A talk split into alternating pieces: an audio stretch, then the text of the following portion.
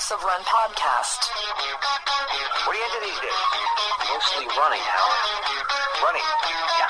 Look at Bills! Look at Bills! Coming on! Bills is coming on! Oh, I'm not thinking about making the team. I'm thinking about gold in Munich.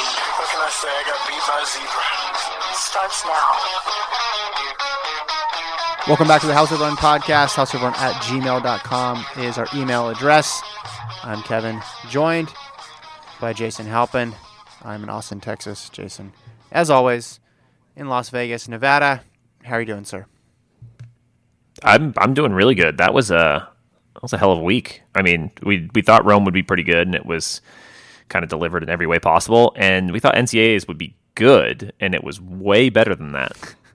That's a good way to sum it all up, I think. NCAA Yeah, is like- good, but way better. Rome feels like a year ago now. right. It feels extremely dated, but we'll, we'll talk about Rome uh, for sure. We'll also answer emails. We got a lot of people writing in on the state versus states debate, and I think I got swayed. no, there's a lot of wrong people in our inbox. yeah, I think I got. week. I think I, th- there's a lot of good arguments in there that I'm like, yeah, you know what? I don't really have a counter for that. Uh, so state, states, whatever you want to call it, I think you're good. No, I'm taking a shovel and digging even deeper. I got counters to all these states people out there who think that that's the right way to say it. Um, you are wrong, and I'll explain. I'll explain probably five different times because I didn't organize the emails by topic, and a lot of people included it in as like a, a one paragraph addendum. Right. Uh, some chose to make it the entire body of the email, which I respect. And I, I appreciate everybody writing in, but again, states people are wrong. Now, a lot of people use Jason's own words against him, and we'll get to this later. But that's why I think you are more reluctant to change. I guess our, I, to be honest, I words. I only I and I don't think I saw that argument, um, but I'm sure. I mean, I the amount of just nonsense I say here, I, I could be t- turned, Yeah. you know, basically in anything because I just spew things that don't make any sense and make up words and phrases. But um, no, it just I just saw a few of the few of the things. I was like, yeah, you know what? That's it's hard to argue with. yeah, we've even got some writing in from Belgium. Nice to give their opinion on this. I want to go. I want to go to Belgium. Best best beers in the world. It's gotten global at this point. Again, we'll do that in the email segment at the end. We'll also preview this week's Diamond League meets. Rabat Yeah. on. We got a double diamond this week. Yeah, You always you always got to cram both of them in if you can. One on makes total sense to have two in the same week. one on Sunday in Rabat, and then Oslo is Thursday. So by the time people listen to this, Oslo may have already passed. Maybe Rabat even passed. Maybe the year is 2023, and the only signs of our presence are are these podcasts. I'll also talk about the IAAF changing their name, which will be a fun topic. Uh, but before we get into that, just want to mention off the top, um, we like everybody else in the running community thinking a lot about Gabe Grunewald this week. Uh, I'm sure people have seen the posts on social media that her husband has been uh, putting out there. The trends, obviously, Gabe's been dealing with cancer for a number of years now and has been so valiant and, and open about all um, of her health difficulties, almost qualified for an Olympic team while dealing with it.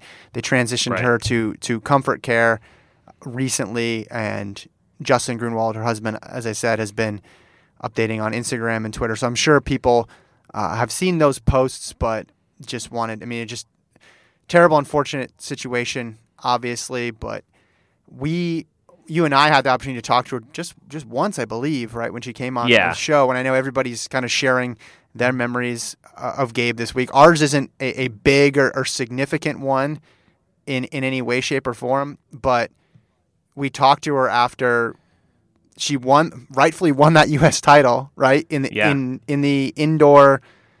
Um, was it? I don't even remember. If it was a three thousand or a two mile because it was immaterial, and then got DQ'd. And we talked to her uh, in in the aftermath, and of you know couldn't be nicer. So everything that everybody's saying, I just is a further further testament to that. So I just wanted to to put that out there at the beginning of the show. Yeah, but you know, you. I'm sure. Yeah, if anyone's on running Twitter at all, there's so many arguments, but none about just how awesome Gabe Grunewald is, and just feel terrible for her and her family. Obviously, just uh, really, really sad because yeah, she she couldn't have been nicer to us, and it seems like she couldn't have been nicer to everyone. So it's just uh, yeah, really, really tough scenario. with with like situations like this, you always hear about like the people I think who like face it head on, like her. Mhm. So I, I think it gets accepted that that's the norm when I know it's not always the case. And like what what she's done these past couple of years is just is just remarkable, right? Like when you actually think about what she's had to deal with and how she's continued to run and also just be be so optimistic um, about life and about running and, and about how she just chose to view the world. And um, again, I don't think that that's I don't think that's everybody, and I think that's what obviously um, makes her so special. So again, no easy transition from this into talking about No. silly running stuff, but thinking a lot about her this week, um, as is the rest of the running world. So with that being Yeah, and she has that uh, Brave Like Gabe uh, website, right? Yes. That you could like donate to to research and stuff like that. So if uh, yeah, if you want to do that, that's obviously always always a good thing to uh, to donate to that kind of stuff. So I'm sure she would, you know, her and everyone else would appreciate it. Let's talk about the Rome Diamond League meet now, Jason, which happened was it last last Wednesday? So basically six Yeah. six days ago. Main headline here: Michael Norman beat Noah Lyles in a 200. Whew. I, it's.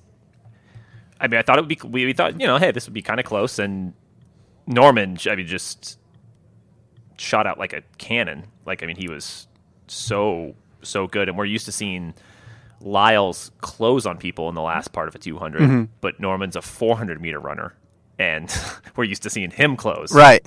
like crazy in that. So Lyles closed a li- he did close a little bit and it was making it a little closer. Uh, 1970, 1972, very good times. Maybe I was hoping, you know, I, I was. It's still kind of early. I was hoping for something even crazier, but that's like the fact that we got Norman V. Lyles just at all is awesome. Um, the fact that the best 400 meter runner in the world beat the best 200 meter runner in the world, and then a couple weeks ago, the best 200 meter runner in the world beat the best 100 meter runner in the world and these guys are all super young and so talented. Like th- it, it's all like it just makes f- for that much more interesting things. I mean, Norman, like, we, I mean, we knew he'd be really good in the two, but Lyle seemed almost unbeatable. Um, Yep. And that's not to say that this is Lyles can't beat Norman because of course he can. And hey, we've got a long way to go until the World Championships. But like this was this was everything you would have wanted this race to be, and just men's sprints in general. I mean, particularly on the American side, obviously, because that's where so much of the young talent is. Like this is like the best case scenario for just like excitement and amazing times and amazing rivalries. You said it. The the best man in the 400 beat the best man in the 200, but that man doesn't plan on running the 200, and the best man in the 200 beat the best man in the 100, Yep. and he may not run the 100. Yeah, Wild. yeah, it's it's crazy. So it's I mean Lyles, I think at this point, I think he's got to run the two one, right? I mean, let's say that, and Norm with the four two, but the four two is not doable, right? The 4-2 is not doable at Worlds, I don't think, but it's more doable at USA's because you could put your worst event or less great event right second, whereas Lyles would have to run the 100 off the top. Let's look at this. Let's go to our my my, my Doha schedule here, which again never makes any sense Right. because they decided to take a 10 day meet and screw it all up here. So men's 400. Oh, men's 400. Remember doesn't start till October 1st, right? That's our first round of Okay. men's 400. When does the 200 even start? Mm, Lost in a glass case of. I feel like we've done this like eight times on the show, and I keep forgetting. Well, I never remember which one it is, Yeah. and I would think the 200 would be towards the back end of this meet, but I'm not seeing it here. Uh, men's two. Oh yeah, it's yeah, it doesn't work. Yeah. Well, Which- yeah, well, which is- uh, I don't yeah. know, maybe. So men's 200 semifinals. So it would be it would go like this. Men's 200 first round would be on a Sunday. Then on a Okay. Monday it would be men's 200 Semis. uh, yeah, semifinal. Thank you. And then the morning of. Oh, okay. So here's the problem. On Tuesday, the four Okay. the 400 meter o- opening round would be in the morning, and the 200 final would be at the in the night. Mm. And then on I mean, that's not that's- I- terrible though. It yeah, that's I mean that makes it doable. I think at least. I mean, it's not ideal, obviously, but uh, I, for some reason uh, in my head this was one of those like forty minutes apart type ones, but it doesn't seem like it is. No, it's not. And then and then it's weird because then so that's Tuesday, right? And then Wednesday would It's a women's four two, right? Yeah. Because Shaunae Miller Yeah. can't do both. Yeah. That's right. That's the nonsense one. Okay. So then, so then on Wednesday, men's 400 meter semifinal, and then they have Thursday. He would conceivably have Thursday off because that makes sense, and then Friday would be the men's 400 final. okay, yeah, he needs to do this then. This is totally doable. Yeah, it would just be that Tuesday. Because Norman could cruise that first 400 really, really easily. Yeah, it's opening round. It's at 16:35 local time, so it'll probably be 1635 degrees. And then he doesn't need to run. He wouldn't need to run the 200 final until 22:40. So that would be what? Oh, so it's eight hours? 10, Yeah, that's this is absolutely doable. Yeah. This is yeah. So he should do this. I hope he does. Um, accumulation of always root for the races though over double. all those days. Though that's what's going to be tough. Yeah, but the extra day off in between the semis and the finals for the 400 is good. Didn't we have the same conversation about Mendy Kirk? No, absolutely. Hey, it's obviously it's it's hashtag easy double, but um, man, it's it's and like, hey, if you made me, if you said Norman's going to do it, do the double, and Lyles is going to do the double, like I'm still, I think it would take Lyles to win the 200, go, you know, like in the in the uh, World Championships, but man, we need Norman in there. That's going to be so much more interesting. I agree. I agree. It would be amazing, and I want to see Lyles in there for the uh, for the hundred too. It would just be sensational. Yeah. I was gonna say, was that the best start of Michael Norman's career? But do we really ever pay attention to Michael Norman's start? Because most of the, the last couple of years, mostly just been running these awesome 400s, and that's Yeah, the last thing we look at usually. yeah, you wouldn't expect like I mean, yeah, we know like Coleman obviously is a is that's that crazy good starter, and like we see those type of guys, Gatlin, you know, guys who just fly out of the blocks, and Lyles is I don't think necessarily a bad starter, but he's not one of those guys. He's more just like he's going to get faster the, as the race goes on, um, and you would have thought that about a 400 guy with Norman, but Right. if he can get out of the blocks like that, I mean that's and, and you know maybe not that every time, but if he's if he's that kind of level, and I guess he's built more like a Coleman Gatlin type thing as opposed to Lyle seems a little more like wiry. I don't know that's the right word is, but um, like Norman's just like you know super muscular, maybe just could fly out of the blocks. Like that makes him obviously just He's tall though too. Nor- Yeah, I Norman's guess so. I mean, he's not like a like Coleman is just like a rocket coming out of the blocks. Right. You know. Yeah, but I don't know. I mean, that's yeah. It's it's uh, like I said, we haven't really paid attention to his starts before, but um, if he's anything close to that, then he, hey, if you can if you can get up on Lyles in Yeah. that first fifty meters, and obviously he's going to close really well, and maybe maybe he doesn't close quite as fast as Lyles in the two. Who knows? Mm-hmm. But like if you if he can get that lead, it's really hard to to gain on the best four hundred meter runner in the world. Right? I mean, yeah, that's- that's he a hard thing he, he tried, and against anybody else, he would have been able to overcome that deficit. yeah. but- oh, unquestionably, yeah. But Norman had enough of a lead and an, and enough strength over the last fifty to where Lyles couldn't reel him all the way back in. He made it very very close. Other highlights from this meet: six dudes broke thirteen in the five k, which was fast. Yeah. Uh, Genzebe Dibaba and Laura Muir had a close one. Dibaba won it, 356. Jenny Simpson was fourth in 401. which I think it's a pretty good start for, for her, actually, all things considered. Yeah, she was way. She was in like ninth in the final lap, going into the final lap or something like that. She was way, way back, Yeah. and she basically. I mean, I, I, I don't. I think the days of Jenny Simpson running 356 are gone, um, but that doesn't mean they're her chances of like medaling in a championship are gone because they're not going to run 356 in the championship. I don't think, um, and she will basically just like put herself in perfect position and try to you know take down people. And she, yeah, passed half the field in that last lap. So I mean, like I, I think she's like I said, like that was a, a really good performance from her. Uh, I think I picked Muir to win this race over Dibaba, but that was a really great matchup between those 2 mm-hmm. And uh, yeah, the women's fifteen hundred just continues to be so much better than the men's fifteen hundred. It's not even close. And then we had Elaine Thompson, your favorite runner. Yeah, there it is. Finally, something to 1089. to to see. Yeah, I mean, it was she was like I said, just caught in that just middle ground where we didn't know exactly what was what to expect from her because she never had quite you know like gotten back, looked dominant or anything like that. The second half of this race, she closed like a multiple time Olympic and world champion, and she did it on Dina Asher Smith, who's been up to this point was probably the, you know the favorite in the hundred, like who looked stronger than everybody else, and you know, hey, who knows what happens from here on out? But like, Elaine Thompson is back at least like that. You run 1089 and you beat Asher Smith, and you do it with that kind of closing, and she had uh, by far the slowest reaction time in the whole field, and she started not that great. Um, that that's a really really good sign. And you might say, "Oh, that was the best women's hundred meter performance of the weekend," and that was the be- that makes her the overwhelming favorite, or not even the overwhelming favorite. Maybe it makes I her feel like you're winding up to something, Kevin. a favorite. Here comes the pitch. Sha'Carri Richardson, wow. all 19 years of age, went nine, 10.75. I know you've said like multiple Champs. times on the hundred, like, hey, it's actually who doesn't slow down the most and doesn't speed up. You can't convince me that Richardson wasn't just like increasing speed, like she had some sort of like rocket boosters on her in the second half of that race. That was that was insane.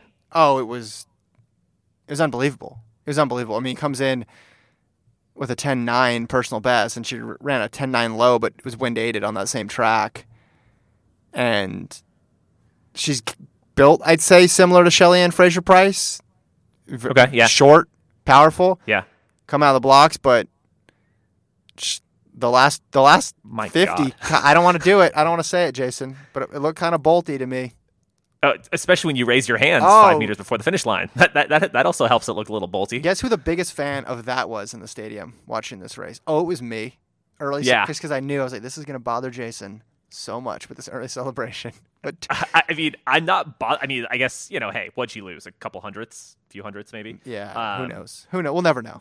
whatever it was, but she still ran 10.75, and I'm still just blown away by that second 50 or the second 45 because she stopped those last five years. but uh, um, no, I, this was absolutely. I, I just like I said, you go from you know, hey, 10 nines, like you're really really good, and you're you know like have a have a great future, and then you drop 10.75, and you just you know celebrate it. like that was just such an amazing performance. I was watching it like I had to watch it like three or four times in a row because just seeing someone close like that. Like I said, you know, Thompson doing that to Asher Smith, it was like, oh, that looked really good, and then it was just like, oh, let's see what happens if we up that like by like three times, and She it was, man, she was highly recruited, obviously out of high school, yeah, but this was a leap forward that no one could have seen coming this within this season, right? You just don't go Right. from you don't go from 10-9 to 1075 in one race. Right? I mean, now smashes the collegiate record. Only 8 women in history have run faster than her in the 100. And then she came back in the 200, lost by 0.01 to Anglerne Annelus, who was a defending champion, but broke Allyson Felix's U20 record, ran 22.17. I mean, it was just. you break an Allyson Felix record, that's usually pretty good. I think Felix actually ran faster one time, but the time didn't get ratified for whatever reason. Hmm. And who knows if this gets ratified because of all the paperwork and stuff. But the point is, she ran it. yeah, yeah, I, yeah. I don't even care about that. she like went that's 10.75 and then 22.17. And it's just it's just crazy to go from yeah maybe like women's sprints this year in the NCAA it's wide open a lot of the big names graduated. She could she could sneak out a title. She could run you know 1092 1094 and then maybe she goes on to U20 US U20s and runs something. Or maybe if she's really ambitious she continues through the USAs maybe she makes a final. That'd be pretty cool. To like one of the greatest of all time. I, yeah, I mean it's yeah, it, it's just it was such a such a leap, and you know, hey, I, I have no doubt her future is is insanely insanely bright. You know, you want to see her do something close to this again right because I mean there there are those sometimes kind of one off stuff. Like I don't think that hey she'll she'll never run fast again kind of thing, but like this was just so surprising, and you know, eh, hey, it was legal and it was it was amazing, and now I'm like, okay, yeah, like I really hope and I want her to you know go run 10-8 something. Mm-hmm. At, at another race, just just to be like, okay, for sure, she's she's one of the best in the world. She's she's competing for a gold medal right now, kind of thing. is she the gold medal favorite for Doha it's so far away and we just have a hard time with with college athletes mm-hmm. trying to kind of hold that form through and i just I think she's uh, certainly among them, but I'm not willing to give her just like what the 1075 probably deserves, just because we, we're still months away and she's ahead of the pros. But granted, you know, no pro has run 1075 in what like three or four years. It's been a while. So I think Elaine Thom- I- was so- Elaine Thompson the last one. uh, Thompson was the last one, yeah. And and you know, hey, if, if Thompson all of a sudden, you know, she runs 10-8 and if she gets into the high 10-7s, like okay, that's really really interesting. But she, yeah, she's on the short list. It's just just because of the history we've had with with some college athletes trying to kind of keep that form for, you know, seven straight months and it's even later this year is is can be can be really difficult. Yeah, so Thompson ran 1071 in 2017. Yeah. And that's, I mean, that was, you know, at that point, she was obviously unequivocally the best in the world and was on a run like, you know, that Yeah. she looked like she could catch Shelly Ann Fraser Pryce kind of thing, like as, as like just the most dominant uh, thing ever. And hey, she's, she's on her way back. But yeah, I mean, that just was such a, such an amazing race. I will say this: conditions were perfect for sprinting. What was For sure. The, the wind was plus 1.6, and it was hot out there. And these athletes are obviously peaking for this For point sure. of the season. So I'm with you. I'm not gonna say yeah, she's for sure gonna keep running off like these type of times all summer. I think, and the the layoff or the delay between now, and we don't even know if she's gonna run it, but the lay, Right. the the time between now, should, but yeah. yeah, the time between now and USA's, and then the time between USA's and Worlds is so long, and you combine that with the fact of you got to get through all those rounds.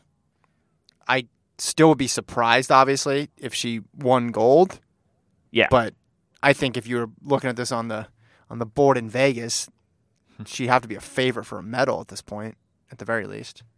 Right. Yeah, and she she like I said, she just instantly threw herself into the conversation where she really, you know, before I mean before this race, she was an underdog to make the team, right? I mean, For the U.S., yeah, 50-50.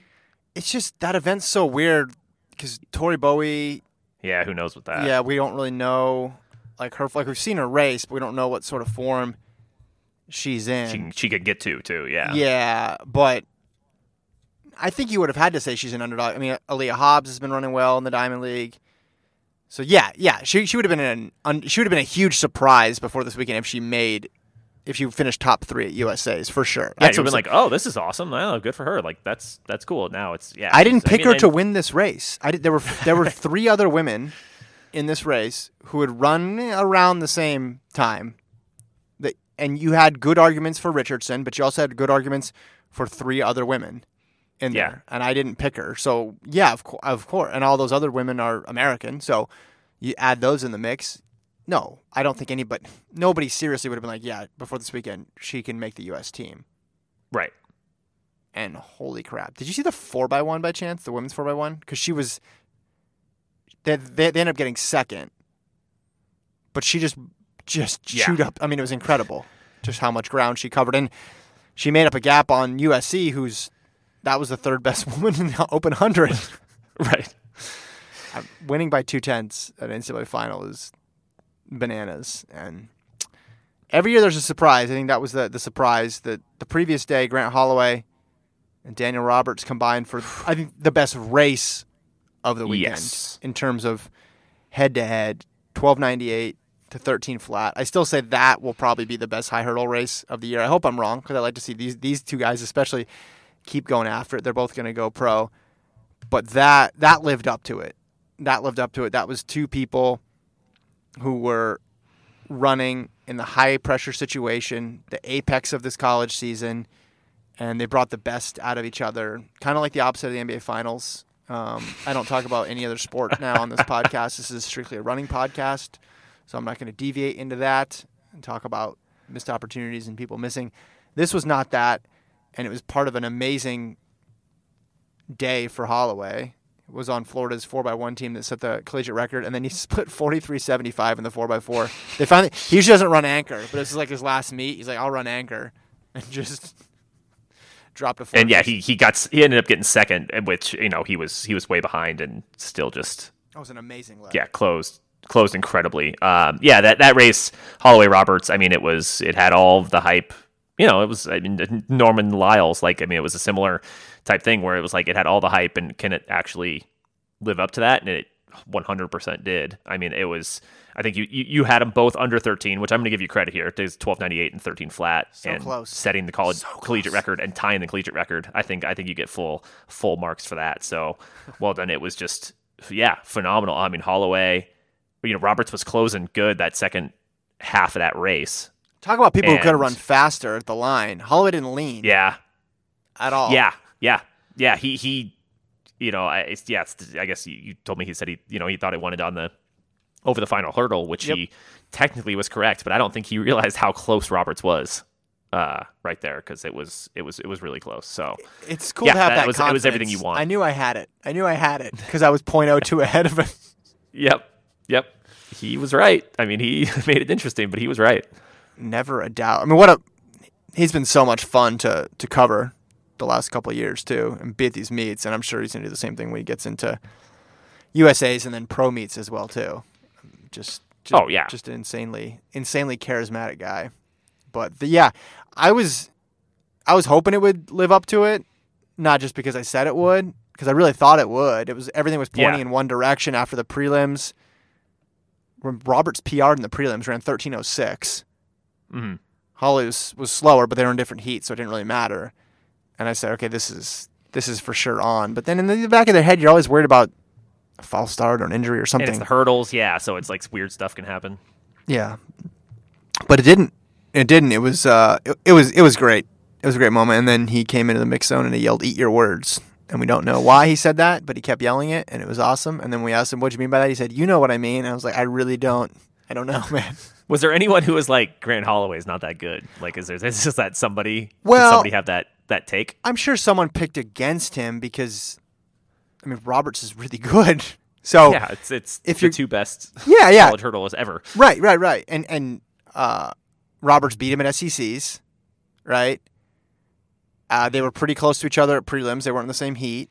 And then Holloway called himself the underdog coming in, which was an awesome, awesome is not true, mind game. but- no, no, not at all. But he said we asked him to explain, it, and he said, "Well, you lose the SEC championship, that's a major conference title, then that person should be considered the favorite." But then it's funny to do that and then turn around and say, "Eat your words." Well, you just said right. you're the Maybe he was talking to himself. Yeah. No, it was. He's so much fun. So much yeah. fun. Oh no, he's yeah, he's fantastic, and he yeah. I mean, he uh, what else can you do? He yeah, ran the four x one, the four x four, high hurdles, and he's you know one of the best in the world at all of them. Yeah. That would be interesting to see him get on that US 4x4 team. Yeah, I mean, it's he split under forty four multiple times now. Yeah. Um, I mean, uh, who's the list of guys you want over him? Michael Norman. Yeah. And For sure, right now, I think it's just Michael Norman. yeah, I mean Um, that's the only guy you could say who is absolutely you know a better 400 meter runner. Um, but then he is he is right in that same list with you know uh, you know Benjamin and Kerley, I guess. You know, like I mean, there's, there's a lot of guys there, but I would put him. I, I would put him right up near the top. Do you know who's going to want to run the 4x4? Hmm. Grant Holloway is going to want to run the 4x4. Oh, 100 percent. And he's going to advocate to run the 4x4, I'm guessing, for years and years to come for, for the U.S. Yeah, yeah. The dude doesn't. Yeah, he, he's. If we've got like a Lashawn Merritt type guy who just wants is going to want to race everything, then this is this might be him. This is it. Other sprint news, geez, Divine Oduduru, 1986, and then, an, sorry, 986, 986. excuse me, in 1973. That was a pretty good double for that him. That double, and you you get like ninth mention on the show. That's a pretty good weekend. but I don't, yeah, yeah, but I, I think it's third. I think it's behind Richardson. I think it's definitely behind Holloway. And then how about this one? Janeek Brown of Arkansas runs 1240 in the hurdles, just misses Brianna McNeal, formerly Brian Rollins' record of 1239. Yeah, and she's set the Jamaican record. I mean, that was legit. Um, yeah. Oduduru. I mean, that 986, 1973, and I mean, you mentioned it was a perfect day for sprints. Basically, I think he had 0.8 or something like that, or Mm-hmm. around for for both races. But I mean, those were fantastic times, and like that's. I mean, that immediately. I mean, we. It's it wasn't super surprising. I mean, I guess those aren't like completely out, you know, outlier times for Yeah, him, where he's- you're just yeah. shocked by that. Uh, but still, those are that's a that's a hell of a double. and he's going to be at the World Championships. I mean, he runs for Nigeria, so he, he won't Yeah. have to go through, I don't think, as rigorous a, a trials as an American sprinter. He will be he'll be on the line. I think he could be a type of guy who sneaks in, especially in the 200 for a medal. Long way away, but I think it's possible that he could. Oh yeah, he could he could easily be in that that group. Um, you know that, that like it, it obviously you have Lyles, and then if you have if Norman decides to run it, like he's in that next group. Yeah. I think with you know, whoever you want to put it, whoever ran 19.7 that particular week. Yeah, exactly. Uh, Mondo lost in the pole vault, and Yeah. then he went pro, and he's going to vault on Thursday in Oslo. So life comes at you fast. Right. there. Kept his collegiate record though. The guy who beat him, Chris Nilsen, took shots at the collegiate record, but but didn't get it. So Mondo keeps the collegiate record, has an indoor title, and now will be going pro. Some distance stuff. My gosh, this women's fifteen hundred was crazy. Because Yeah. I looked at my phone before the race and it said feels like ninety one. Uh, the actual temperature was like maybe ninety two or ninety three or something. And they went out and in a championship race ran the second and third fastest collegiate times ever. Sinclair Johnson and Jessica Hull. Wow. Yeah. So I don't 404, 405? Uh yeah, or was it 405 406? I can't remember. It was yeah, it was one of those two. But it was especially in that kind of weather. Dude, it was like a high school race and I mean that in a good way. Because someone went out really fast and they all followed him and then that person kind of fell back and then another person pushed like everybody just wanted to like lead. You know how everybody in high school kind of wants to lead because they want someone to yell their name? At least that's, Right. at least that's what I always thought. I never led, but that's Well, and you just want a PR in every race, like when you're in high school. It's like that's the only goal. Yeah, right. I mean, exactly, exactly. That's what this was like. It just kept going and going and going, and even up to the very end, because Hull took the lead with 300 to go, and I thought that's kind of early. She's got a really good kick. She could wait till 100 to go. She could just go off the curve, but she went with 300 to go, and then Johnson passed her down the home stretch. But yeah, 405.98 for Johnson, 406.27 for Hull. I mean, wow. In, Yeah. in that heat. Now, Jenny Simpson's collegiate record, we should say, is 359. That's so crazy. So it's a little That's different. Such a massive gap. It's a little different, but props to them for getting after. I mean, they they were five seconds ahead of third. Yeah. I mean, that's just that's not a margin you normally see in a championship setting. It was it was a great race, and I asked Hull afterwards, like, hey, like, because she's like, oh, I, first thing I saw the time, I was like thrilled with the time. Like she just kept talking about the time, the time, the time, the time, and I said, well, did you did you want to go with 300? And she's like, yeah, yeah, I wanted to go with 300. Really wanted to get like a good time. And then I said, well, did you sacrifice some of your ability to win because you wanted to run fast? And she was kind of like, yeah. like Oh wow. Okay. she said she wanted to run a race that she was proud of. hey, can't argue with that. And I was like, well, I'm on the show every week, like yelling at the men's 1500 for doing the opposite. So then when someone does it, I was like, wow, this is pretty neat. It's pretty Yeah. neat. So credit to her, credit for Johnson for, for winning. Johnson will be back next year. And now she's thinking about maybe doing USA's. We'll see. Hull's Australian, so I don't know what their qualification system is like. But it was just a a weird thing. Like, yeah, you don't anticipate Sha'Carri Richardson running 1075 and Janeek Brown running 1240. Wow, that's that's an all timer, right?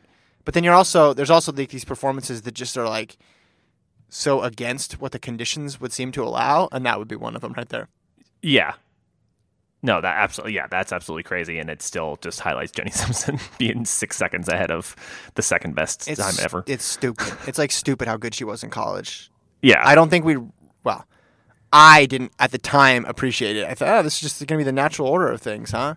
But it's ridiculous. It's absolutely ridiculous looking at some. Well, yeah, and, and, and we weren't doing the show when she was in college. No, but I Um, definitely was. Yeah, that's true. But I was definitely like watching her do these things. She ran. Okay, so she ran that that five thousand meter record, Mhm. which was. Well, that was when she was Barringer still, so maybe her maybe it's listed under Barringer. I want to get this right. Ah. she went wire to wire, like to set Yeah, the collegiate record That's I just said screw it. Yeah. I'm just gonna yeah. from the gun at Peyton Jordan. Like that was it. Just 12 and a half laps completely by herself. No rabbit, nothing. That was it. Yeah, that's that's like that's the that's the you know the high school kid who's too good, who's just clearly too good for the environment they're in, and it's just like, well, I could, yeah, I could, I could take it easy and win this, you know, in my sleep, or I could just say screw it and like, I mean, running a five thousand by yourself and setting the record is, oh, 15, 1507. she did 1507. it exhausts me. In, oh- in 09, she did 1507 100% by herself Yeah, at Peyton Jordan. And not at the NCAA championships, a little different.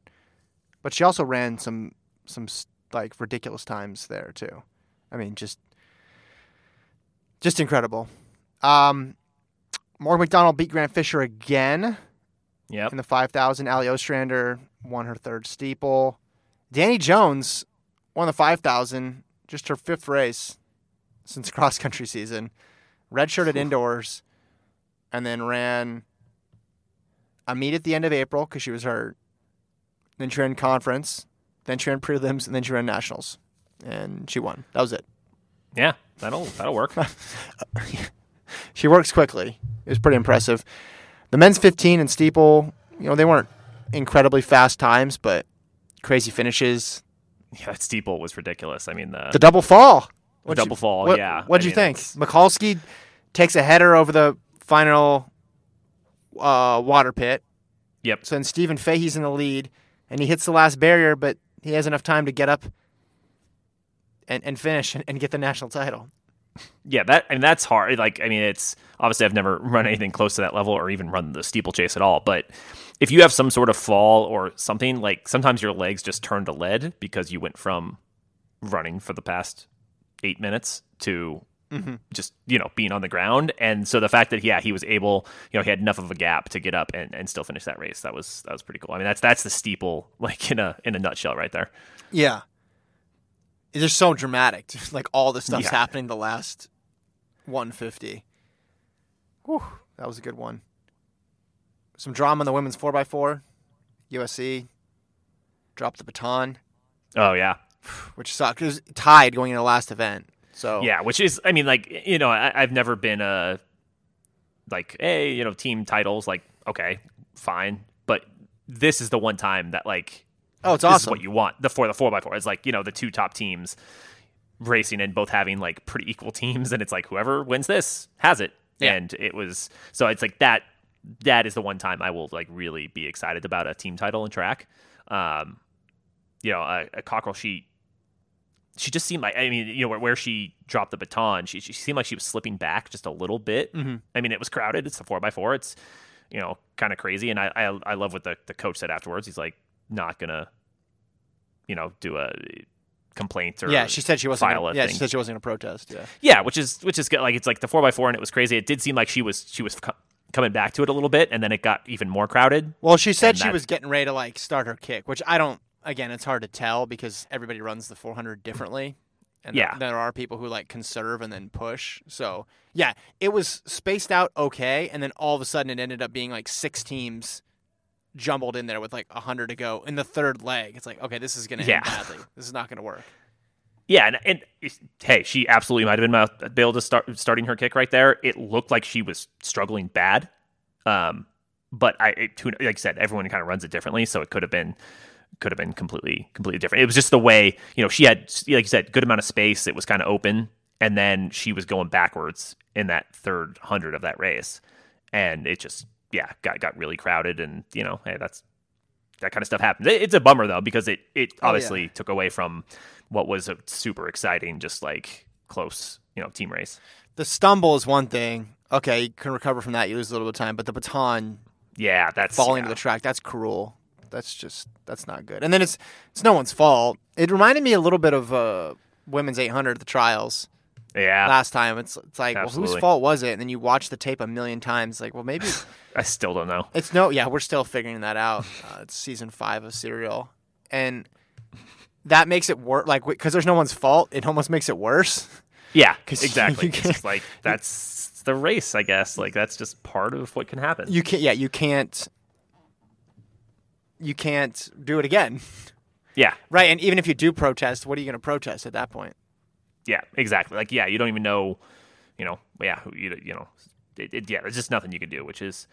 Yeah, it's just, just a brutal. You feel you feel for her, obviously. Like even if she was falling back and she wasn't going to have this great kick, Mm-hmm. and like her team still would have been in the race, and the ankle leg would have had a chance to to do something. So Yeah. it would, you know, it's just like it, it's the that's the, the the toughest part. To Well, and the anchor leg was the NCAA indoor 400 champ who would be running fresh because she got hurt at prelims, so didn't make the the open four. Right, So that's who was waiting to carry the stick. So it would, yeah, you're right. There's no way it wouldn't have been interesting right, exactly. So if she just managed to get it. But yeah, tough, tough end. Pretty. I mean, that's a 180 from USC's finish last year when they had the miraculous comeback with Kendall Ellis on anchor. Shows shows you both sides of the whole the whole track world. As Brenda Martinez once said, Jason, track doesn't care about your feelings. that that is very true. Truer words have never been spoken.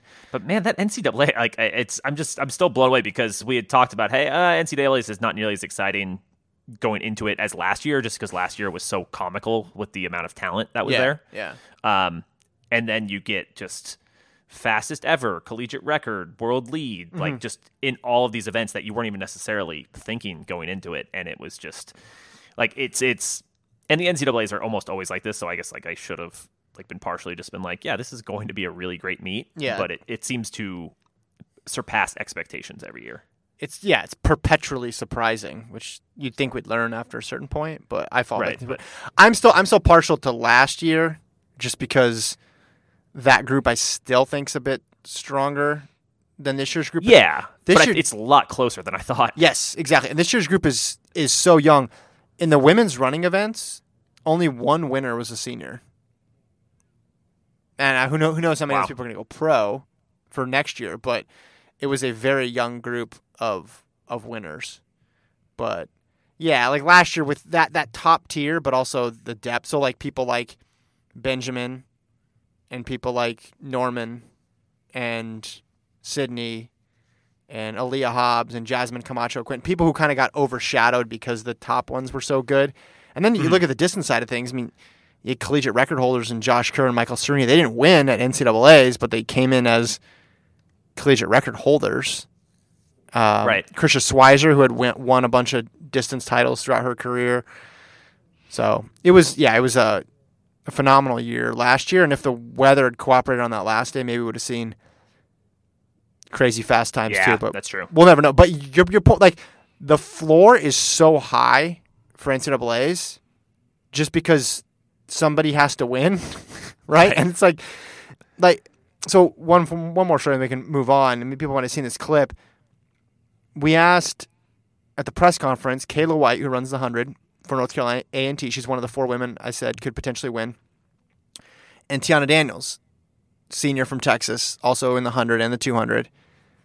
What would it take to win? And they said it's going to take a world lead, and that was before Elaine Thompson ran her time. So I'm like, oh, okay, whatever. Yeah, Then the next or two days later, after the first round, I'm, I believe I'm getting this this timing right of when they said this. We asked them again, hey, the world lead, like you know, they'd run the first round. The first round was fast, as it always is. This was so this would have been Thursday. You know, Elaine, you said you guys said it would take the world lead, but Elaine Thompson this morning just ran uh, 1089. You still think it's gonna take a world lead? They're like, oh yeah, it's gonna take 10-8, 10-7. I said, listen. I didn't actually say this, but I thought I was like, no, Yeah. was 10-7. This crazy. crazy. Come on. Yeah.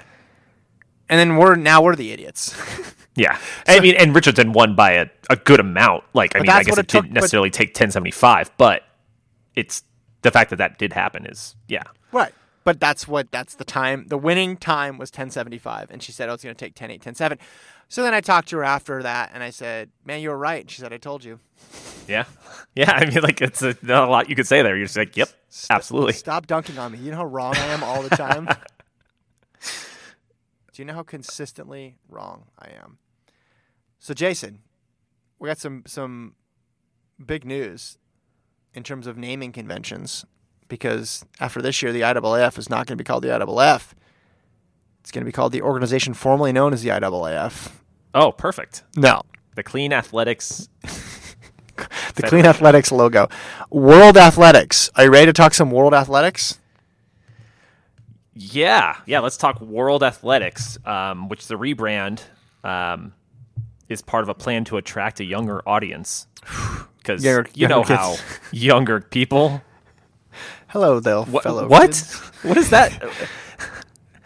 They like like logos. you want to change it fine i guess like who I mean, who cares like overall it doesn't really matter right but like to No. pretend that this is like going to make a difference in like getting What's you know what's the quote here? audience. What's the quote here? The quote here is uh, oh man, Seb Coe had a quote somewhere, but yeah, you're right. That was basically the the crux of it. The new logo and the new name attracting your audience. Did you see the picture I put up? It's on our Twitter page of what the logo reminded me of.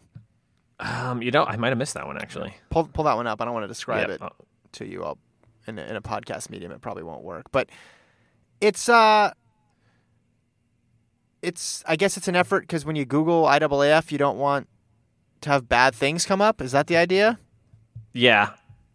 Oh, okay. So we got a little Andre, a vintage Andre, Andre Agassi right here. The sunglasses, right? Looks like That's sunglasses. That's good. That is good. Yeah, they do look like some Oakley blades, Mm-hmm. um, which I, you know, hey, I appreciate. Um, maybe they should give it a sweet mullet like Andre has in this picture too. How is if we're changing names? How has FIFA not changed their name? Right? That's a good point. That's uh, they have the video game connection there. You know, people know FIFA. Yeah, I think. Uh, Oh, is that it? You you, you have to be like it has to reach a certain level of fame, and then you yeah, I think so. And IAAF, I, I, IAAF, I guess is, is slightly clunky. yeah. Like I don't, like I said, it, it overall it doesn't matter. You want to change the name, sure, go for it. But let's like not pretend like there's actual significance, right? I mean, like that actually. If there's any Changing the name is going to change here's anything. The sad part: the negative association probably isn't even with IAAF. The negative association is probably with the words track and field for people. Right. That's where the negative association is. If you go in deeper and you're like, okay, you're looking at bribery scandals and the like, yeah, okay, that's IAAF. But the, the other stuff, the reason people don't, you know, do- the history of doping, all that, that's track. People think of track or athletics in the case of places outside the United States. It's not the IAAF that they're thinking about. How many, how many people even know what that is? Th- yeah, that's the thing. Is like, yeah, it's it's it's a short list. And in the U.S., I don't think most people know that athletics means track and field. Like people who aren't track fans, I don't think have any idea that what at, like if you were like, hey, what's the event athletics? And they'd be like, Oakland, the A's. Yeah. like, they'd be really confused. Lincoln and I came up. We made a video. We came up with some rejected names that the IAAF actually didn't use. Um, and my favorite that that he came up with was Earth Sports, which I think would have been amazing.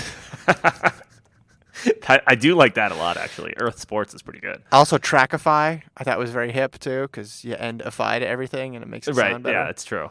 And then he came up with Track, but with a lowercase t. Oh yeah, if you go all lowercase, that's absolutely hip. You know, like that's how you how you do it. I'm trying to think like if the NBA, if the similar people who are advising World Athletics were advising the NBA, like what would they come up with as as a as a new league name? World basketball, probably. Just It like, well, it'd be that plain? Same thing. They just, just they just add world, and then just Yeah. say what they're describing. Like Um, global hoops. Yeah, if you're yeah, if you're trying to appeal to a younger audience, um, hashtag basketball or something. I don't know. It's so They should have done that. They should have done hashtag track. that would have been so great. Uh yeah, I don't know if older people realize what younger people are actually interested in. Because I don't think Oh, it's naming. they never do. Like that's part of the thing, That's the right? like old people are, and when they try to pick up on like what younger people, and I'm including myself in this. Like there is a certain gap. Like if you talk about like teenagers, like what they're interested in, like I am oblivious Yeah. to to what's going on in that, and rightfully so. I think. you're, The- and you're the only way Steve you can, Buscemi. That's who you become. You're, you're Buscemi. how do you do, fellow kids? Um, yeah, the only way like you look worse is trying to like imp- be like a part of that world and use that lingo, Mhm. and it just just makes you look just exponentially older. World Athletics. Are you going to use the term? I'm, I'm buying a shirt. Yeah, Putting a logo on it? yeah, hundred percent. It's a track with a triangle cut out of it. Oh, is there Illuminati in here if you look hard enough? Oh, I'm sure there there has to be right. There's Yeah. a treasure map that leads to the greatest track treasure of all time. It's just Nick Cage and the steeple pit. Sign me up. All right, let's talk Oslo real quick and Rabat, and then we'll do email. Yeah. What channel is BN? What time zone is Doha in? I don't understand the point system.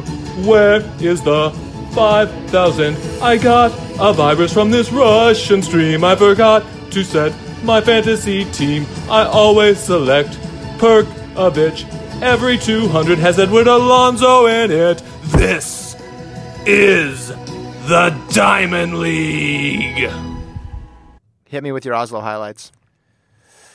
Uh, we got Christian Coleman running the hundred, which is I think on its own just makes like he's one he's a big enough athlete where it doesn't even really matter who else is in that race, and which is a good thing because it's not that exciting who else is in this race. Um, you have Rodgers and Ujah and G like, but you know it's like you really just want to see what Coleman does, especially coming off a loss. Like, is he going to really be trying to throw like a world lead out there? Mm-hmm. I think that's very very possible. Um, also on the men's side, you have like the mile and the and the 3K are both pretty loaded. You got Ingebrigtsens all over the place in both of them. Um, but in that mile, you also have Murphy, Solomon, Wote. Um, like I said, two Ingebrigtsens, I think mid and young. Um, This has gone on way too long without talking about Sydney and the four hurdles. Like. well, yeah, I was I was starting in uh, and and, and what, normally I write out like the, you know, like who's in Go ahead, I'm sorry, and I'm there's sorry. one person in all caps on this whole recap. That's true. That with an exclamation point, and it's Sydney, and you got Muhammad, Little, and Carter against her too. Um, so yeah, we're finally we're finally getting some Sydney, which you're right. That is that is absolutely the highlight. I should have led with that. Coburn v Kenya too. Coburn v Kenya. Oh, it's always good. Like I mean, that's you know because the steeple is always has a ton of talent in it, but and it's obviously a, a, the Kenyans run it like crazy, which is which is awesome. But like you kind of need something to break that up to really, uh, you know, get me get me interested there. So Coburn Kenya, and then the, the women's two, you got Schippers, um, Prandini, Thomas, and Jefferson. Like it, it's there's a, there's a few stars in here, but it's not a. I don't feel like it's a super deep meet. I want to see Mondo break the world record because it would be interesting to not win the NCAA title and then eight days later break a world record. I think that would be That is very true. historical. I, I would love that. I'm looking at these Rabat entries. I'm pumped about this 200 for a lot of reasons. You got DeGrasse in there. You got Ramil Guliev, Yeah, the, but you, the whole B squad. Well, no, you and- got you got Kenny B. yeah. That's that's the most interesting part of that because he's going against Mun- Munyai, uh, Guliev, and DeGrasse. His last race was at New Mexico, a, a junior college in New Mexico, in Hobbs, New Mexico. and now he's running in the Diamond League. Yeah, against the world champion, Yes. um, a guy with a couple medals, and Munyai who's run like 1969. Like that's Yep. and he's sh- he should. I feel like he should win this. Like I feel like he's better, um, than these three guys. But but any one of these, well, DeGrasse still has to prove something to me. But like these Guliev and Munyai, like both will run like 20.1 like on a regular basis, but then throw out a 19.7. So Mm-hmm. it's hard to kind of know what you're getting with that. Uh, but that's yeah, yeah. Kenny be in there, like that makes that so much better. And He DeGrasse, won- another DeGrasse race. he won his last race by five tenths of a second. So this he should this should be a little closer, I think, which will be hey, it's nice to actually have have competition, right? It is. Again, his last race was at New Mexico Junior College in Hobbs, New Mexico. And now he's going to be in Rabat. I mean, it's just I love it. it's just incredible how quickly it turns. Uh, the other one I had my eye on, well, there's two more. Women's 15 with Dibaba and Hassan and Simpson in there. That looks good. And then Yep. the men's the men's eight. We didn't talk about the men's eight from Rome, but Brazier got the win. yeah, win. Brazier Murphy- got a got himself a Diamond League win. yeah, and he's not in this one, but 143.6 Murphy too. is, who was fifth. So Yeah, Murphy and you got Korir's in there, Rotich, Amos. Like that I mean, there's a lot of guys who can run fast. And uh, the 800 seems to be getting more and more interesting. Uh, Oh, yeah. Korir's been pretty pretty dominant the past couple years, um, well, year and a half or whatever. But like, it seems like everybody like uh, else is kind of it's starting to get a lot. Just post Rudisha, it was rough there for a little bit. I feel like you can say it's feel like starting to get real. You can say it. Say it's starting to get real. mad real. Yeah, it's uh. So I, I'm yes, I, I think that was that was a huge highlight for me, um, as well. Mad real. All right, should we go to email? Yes. houseofrun at gmail.com is the email address. It's so tempting to dive right into state versus states. but, but we didn't get to Marshall's email last week, so we'll do that right now.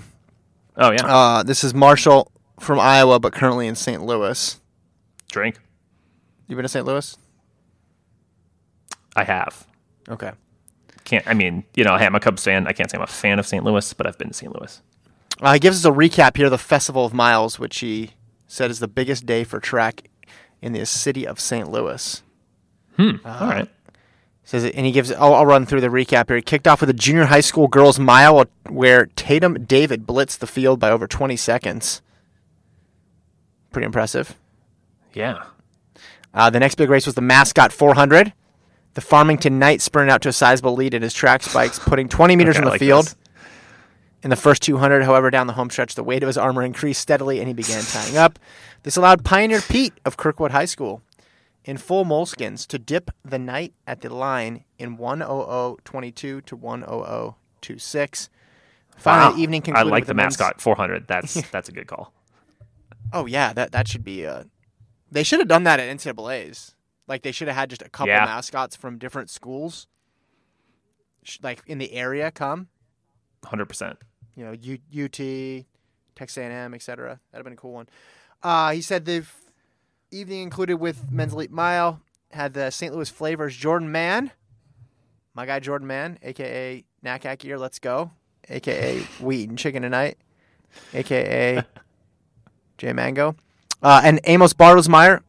Both attended high school in St. Louis, returned to compete for the championship. As noted above, this year's field lacked star power. As a student of track, the only name I recognized was Ben Flanagan. However, the crowd was loud and the fans were on their feet as the race took off. People were sprinting back and forth across the infield to cheer on runners and lined up in lane four on the backstretch. Like most races these days, the, pack, the pace was mild, with Rabbit taking the leaders through in 201.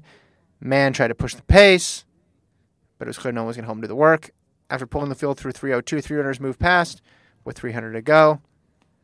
Um, then Amos made a move down the home stretch, took the win in 358, closing in 56. It was a nice story and a fun event. Most importantly, we were able to raise several thousand dollars for a former Festival of Miles participant from 10 years ago who was dealing with colon cancer. I didn't know about that. Well done, everybody out there. Yeah, absolutely. Two other items in case you haven't covered them already. One, I saw Duane Solomon cruise to a 155 at the Music City this past weekend. I did see that. Duane Solomon ran a 155 800, which I didn't know what to make of that other than I think this is his first race in a couple of years. Yeah. Two, what is the best way to build an NCAA track and field team besides having a massive budget? The piece I struggle with is that teams like the Iowa Hawkeyes, who won the Big Tens this year, have the depth to win at conference but not at the national level. How do teams take the next step to develop talent and depth to win at the national level? The Floridas, Arkansas women, USC, etc. Do you look for a world class athlete that can carry you in multiple sprint events and surround him with other great but not world class sprinters? Do you focus solely on distance races and build up a strong team that can put people into scoring position at 800 to 10K? Or do you take a bunch of strong high school recruits, build them up over four years, but then restart when they graduate? Love the show. Keep up the good work. Marshall from Iowa, but currently in St. Louis. The answer to his question, I think, well, it depends on the program, first of all. Second of all, I mean, to score at the NCAA, if you want to be competitive at the NCAA meet, right, and not the conference mm-hmm. meet, which sometimes can be two different things, right, because you could allocate your scholarships a bunch of different ways. But if your goal is to score as many points at the NCAA meet, that means you need people finishing in the top eight. And just as, we as we've got done saying, finishing top eight at the NCAA meet is hard. Like you, like they're, they're putting out world class times here, and maybe not in every event in every year, but to score in some of these events to make the final. I think 10:03 for the men didn't make the 100 meter final. Wow. 10:03, 10:03 could make a world championship final, Right. right? Like Yeah. depending on conditions and all that stuff, right? So, and I'm sure it has several times. So, yeah, you need really, really good people because it only scores the top eight. That's just that's just the only way around it. Now, interestingly enough, Georgia, right? We know Georgia from a couple years ago. Well, they weren't they weren't in the mix this year, but last year they almost won it. Two years ago, well, last year they won indoors, but not outdoors. Well, they out, won outdoors for the men. Anyway, they've been relevant for a while now. They didn't win this year, but they're very heavy on the field events. And what their coach did was he basically moneyballed this thing, Jace. He looked Ooh. for inefficiencies. And Love he's it. like, where is it a f- the 4x4 sc- scores how many points if you win it? 10 Ten? is the answer. Yeah, How many points does the triple jump score if you win it? I think it's ten. 10. How many people does it take to run a 4x4? I think it takes four. Four, right? And triple jump is just one killing it. person. Dude, you're you were three for three there, two for two. I don't remember, but I'll give you full credit anyway. I appreciate it. So his argument's like, well, it's not really efficient to get a four by four, right? Because I, I need to waste four scholarships then for one event. And can they double? Sure, all that other stuff, but a lot of other events can double too. Where does the Sha'Carri Richardson ran 1075, ran a world lead to win the hundred? Did it take a world lead to win the triple jump? High jump, right? So like he found these efficiencies, and for the United States, a lot of times the efficiencies were in the field events so he could win them with performances that were relatively not as strong as if he was like, we're going to go right into the belly of the beast and try to win the 100, the 200, the 400, the hurdle, right? Because those performances, it takes world class times to do it. So that's one thing that, that people have been doing. But yeah, I mean, you have to have you have to have Holloways and Yeah, Odudurus. if you can have someone, yeah, who can you know double, triple up, like Yeah. that's that that I mean, obviously that's the easiest way, but it's not the easiest thing to find someone who's uh, amazing in three events. Yeah. Um. So, but yeah, that's yeah, it's a good point. I mean, like kind of focusing on this, you know, this slight. I mean, and those events are still obviously very competitive, and you have amazing athletes, but it's not quite to the same to the same level. yeah, there's there's inefficiencies there. Now, distance is interesting too because okay, some programs put emphasis on cross and some don't, right? So then it's it's how do you how do you allocate your scholarships there? Um, a 5,000, 10,000 double harder than a 100, 200 double, I'd say, right? Like in terms of the, in terms of the, the toll just it takes on the body. And there's differences, right, between conference teams and and national teams. You can have a good conference team, a team like Iowa that's competitive and can finish top eight in their conference in, so- in a lot of events. But then you go to NCAA's and the bar is just so much higher. So that's why it's hard. That's why team scores for me, like you, just don't really get me going that much because it's very very specific. And and you and a few people can win a meet, and that's all it really takes. Yep. On the same topic, Hassan could win the NCAA's, but because she would just compete in sure, eight, seven events. Yeah, and it would and be awesome. And she's really good in all of them. But yeah, so we got uh, something on the similar topic from Craig in Rockford, Michigan. You ever been to Rockford, Jason? I have not. I, I, haven't been to believe. Michigan at all. I believe Rockford is the hometown of Dathan Ritzenhein. Oh, there you go. Craig can correct me if I'm wrong. I believe he went to Rockford High School. Gentlemen, in last year's post NCAA championships episode, you received a question asking how closely you follow the team score in the meet. I believe your answer was essentially not at all, or maybe you will show some interest if Oregon is in the running for the title. I remember this because I was a new listener at the time, and this stance seemed a little odd to me. The fact that as a country we are pretty obsessed with crowning team champions in all the sports we follow, and here are two guys who follow a sport, track and field, with an interest level 100 times greater than the average person, and you didn't really care who the team champion was? Don't get me wrong, I do understand being interested in the specific performances of individual athletes, but you can still be concerned about the team championship race, correct? Well, after looking at the format of the meet, specifically the scoring format, I no longer felt that your lack of interest in the team title was odd at all, as the scoring format is pretty abysmal. Apparently, the NCAA Track Championships Committee consulted with British, British athletics in developing this format. However, I do believe this is a situation that can be rectified quite simply by following the example of NCAA swimming. Yes, swimming. I will tell you now that while I am a runner, in quotes, have done 15 marathons including Boston, I am actually a former high school swimmer, and while I don't have a weekly podcast, I would say that I follow it somewhat fervently. While there are some issues that would prevent a full blown direct copy of the NCAA Swimming Championships format, using it as a guide is certainly doable. The specifics are listed below in my email, but a quick overview is thus swimming scores the top 16 finishers, relays included, with relay points being double the points of the individual event. Essentially, there hmm. is more value given to depth and relays, which leads to a much more accurate measurement of a team's performance. I'm curious to know your thoughts on the subject. And then he's got a little graph here of the championship breakdown for swimming points versus track points. And he includes other key aspects of the swimming format. There are no pre NCAA or regional qualifiers. There are just NCAA qualifying standards that result in 50 to 60 athletes per event competing in the final NCAA championship meet. Men's and women's championships are separate meets held at different locations on different dates. In all but the longest distance, 1650 free, which takes under 15 minutes for the elites, there is one round of prelims consisting of seven to eight prelim heats. The top 24 swimmers are seeded in the final three heats. There are two heats of finals. A and B swimmers in the B finals are competing for places 16 through 9, while the A swimmers are competing for the top eight spots. I do understand that in track, finals qualifiers are based on heat placers plus some of the next fastest runners. I think this can be accommodated in a swimming format. For example, you have six heats of eight, 48 runners. The top 48 fastest qualifiers would be seeded in the last three prelim heats. First and second from the final three prelim heats qualify for the A final, and the next two fastest also qualify for the A final. The eight runners in the B final are based on time. Distance events could be top 12 qualifiers in A final, vying for 1 through 12, and the second 12 qualifiers racing for 13th through 16th place in a B final. That is Craig in Michigan. Uh, I like this. I'm interested by this for sure. Two, the two problems I could see. One, I mean, so especially when you get above 400 meters, so much of running is about direct competition in the same Hmm. physical space as somebody Yeah. else.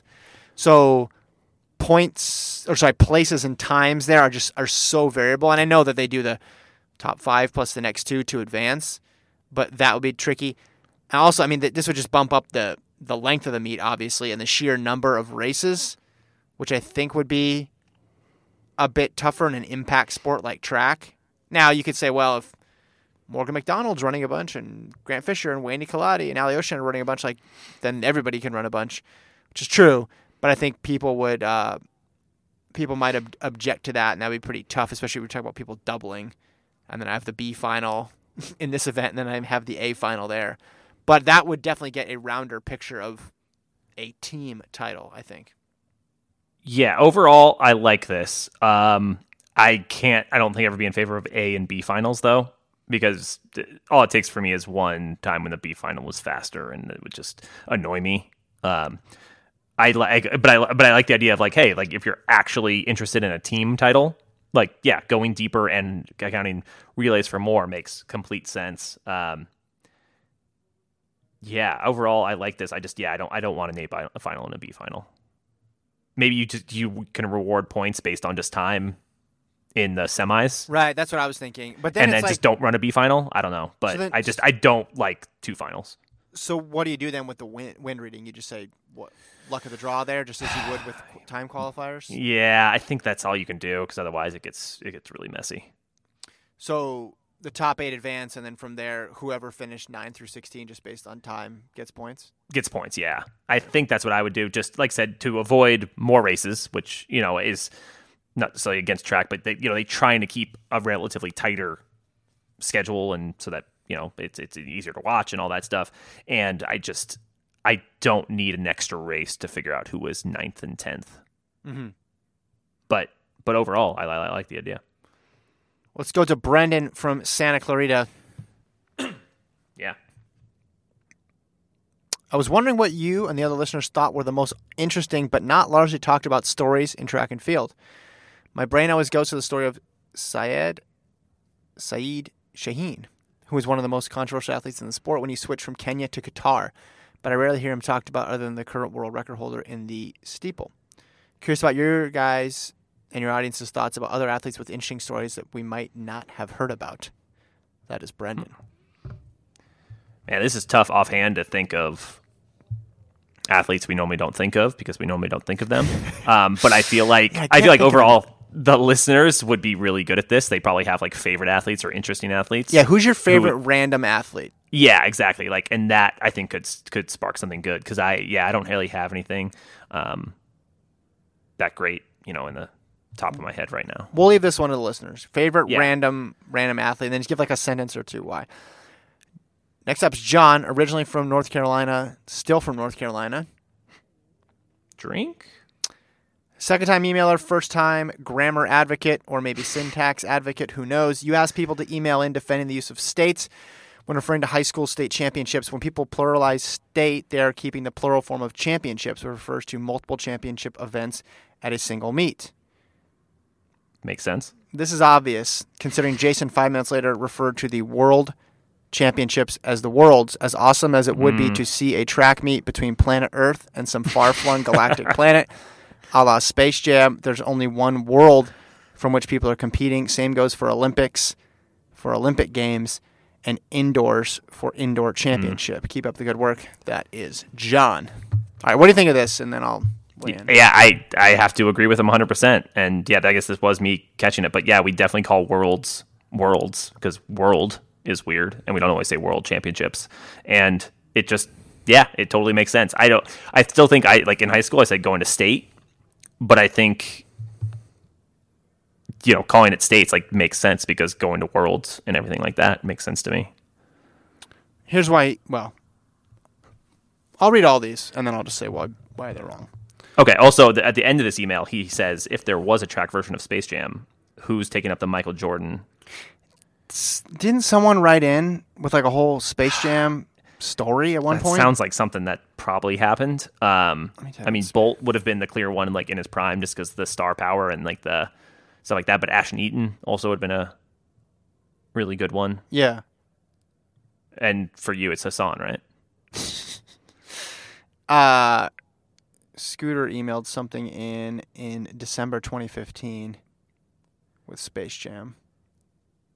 Um, but it's mostly just an analysis of the movie. Sounds about right. Oh, a spa- he wanted a Space Jam award.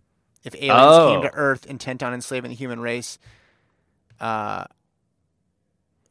and you had to choose one person to defend Earth, which runner and what distance would you choose? Gotcha. God, uh, Okay, that's- a little different, but I thought there was another one. Oh, and there is one. Yeah, Captain Crunch Robbie back in 2013 wow. wrote one in. Okay. oh, okay, old old school. Yeah, yeah, yeah. So wait, what's the question?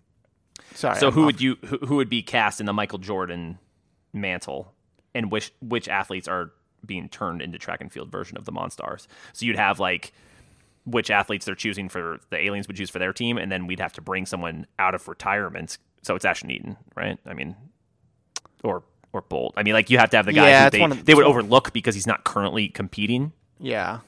Um, which It's I guess one- Bolt, you know, Bolt, Bolt, Bolt could obviously finish uh, fit in that category too. Yeah, it's one of those two. And that seems like the easiest, yeah, solution is those Is guys. this is the meet sanctioned by the IAAF? Because I Caster Semenya, I would be. uh, World Athletics actually. Sorry. My, wow. Oh wait, that's what Caster Semenya should do. She'd be like, look, IAAF banned me. I don't see anything on this paper that says anything about World Athletics. There's no rule in the. yes, I like that. You can't kick me out of the amusement park. You're not real cops. I am the law. Uh, I think Felix got to get in there. Oh, Felix- okay, Felix yeah. Get in there. What she got to do to, to to get a spot? Um, who else would be a good one? I mean, Lyles, I think would be a good. Like, actually, could I think could act too, so he'd be. Yeah, that's true. Like, you have the charisma and stuff there. And then who I mean, would who would be turned into? Oh, so like that's basically like who has like exceptional talents, right? Or just right? I mean, yeah, and, and I mean, if you go Space Jam style, it was there were a few they chose. You know, Shawn Bradley, Muggsy Bogues, because of the kind of uniqueness of them. Okay, so you got to go Nasser, right? Because she's tall, and then Shaunae Mm. Yeah. Miller-Uibo, tall. Oh, both short, sides of that. and right the 400. um, gosh, I feel like see, everybody's so. I feel like everybody's young now. Like all the people used to talk about Bolt, Farah, Rudisha, Eaton, all gone. Yeah, it's it's different. it is a young. So yeah, it's like yeah, a- who's who's established themselves enough to to to get get that recognition. Um, yeah, I mean Kipchoge's got to play something. I feel like Kipchoge would be in there as like the endurance guy. Mm, As yeah, a star too. I'll keep moving because we got a bunch of emails. yeah. Please do. Uh, let's go to. Let's go to Kyle from Wisconsin, formerly Okay. from the pole vault capital of the world, aka South Dakota. Yes, Hi I've guys, been to Wisconsin. this is Kyle from Wisconsin, formerly from South Dakota, where apparently pole vaulting has become a big thing since I've just left. Just ask Mondo. I made the mistake of asking you the question a week too late. What is the over under for points scored by teams from the two Dakotas at NCAA's? I was thinking something in the middle 20s was possible from field events, but I didn't expect Mondo to lose to Chris Nilsen.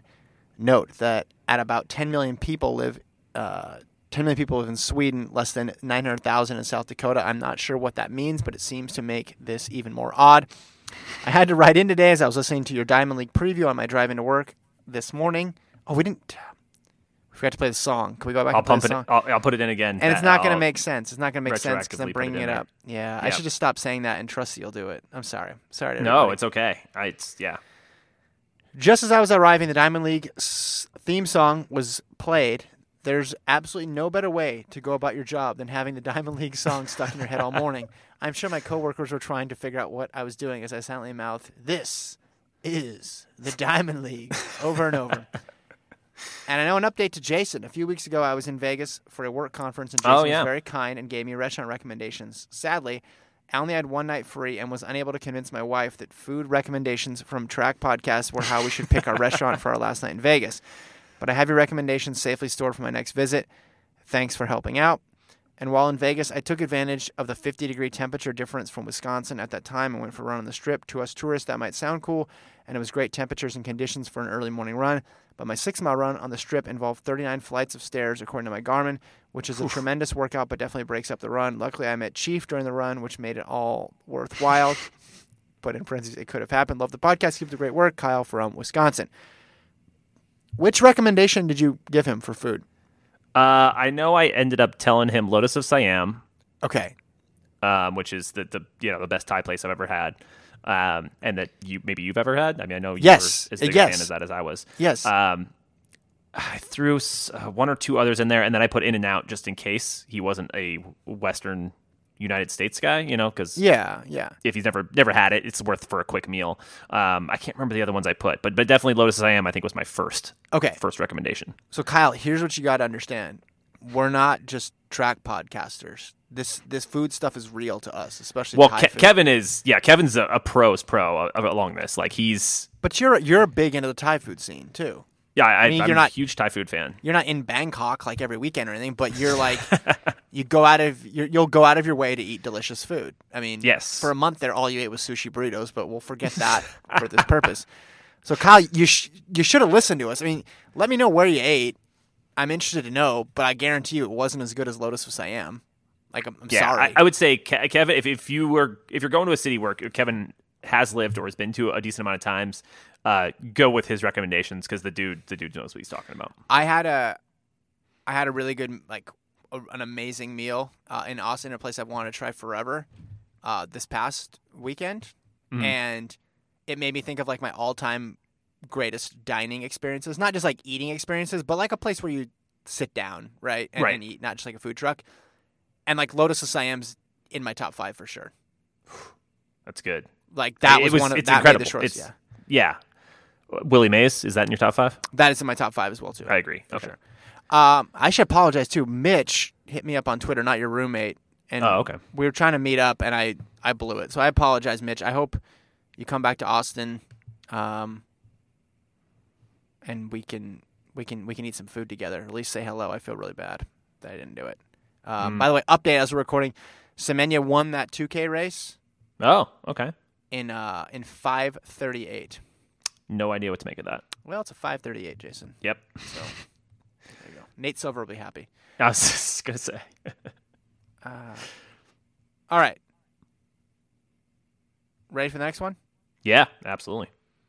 Let's go to Zach from Washington. Second time emailing, so I'll skip the introduction. Great show as always. I've decided to write in not about the NCAA championships or the Rome Diamond League, but about much more important topic: state versus states. I do think that it's a regional thing. As someone who runs in Washington, people call it states. Are the same people who race with T-shirts and half tights under their uniforms in 60 degree Wow. weather. Thank you, thank you, thank you. State sounds much more logical. After all, there's only one state at the meet. However, Okay, well, I'm gonna stop there. So that's the whole point. My mother, born and raised in North Carolina, insisted it's states, and she was no slouch in her own racing days, racing varsity on three-time state champion team. Well, she maybe should have won four. Uh, her argument, which sort of holds up, is that you call qualifying meets districts or regionals or leagues, even if there's only one league or region competing in that meet. Yeah, but there's a collection of them throughout the state. This is this is so easy, and people are making this so hard. Therefore, the logic should extend to the state meet as well, even though the meets are officially called the SPSL League Championship and the Washington State Championship. I still refuse to call the meet anything other than state. However, as saying states makes one sound like one of your parents' friends who asks you if 5K is code for five miles.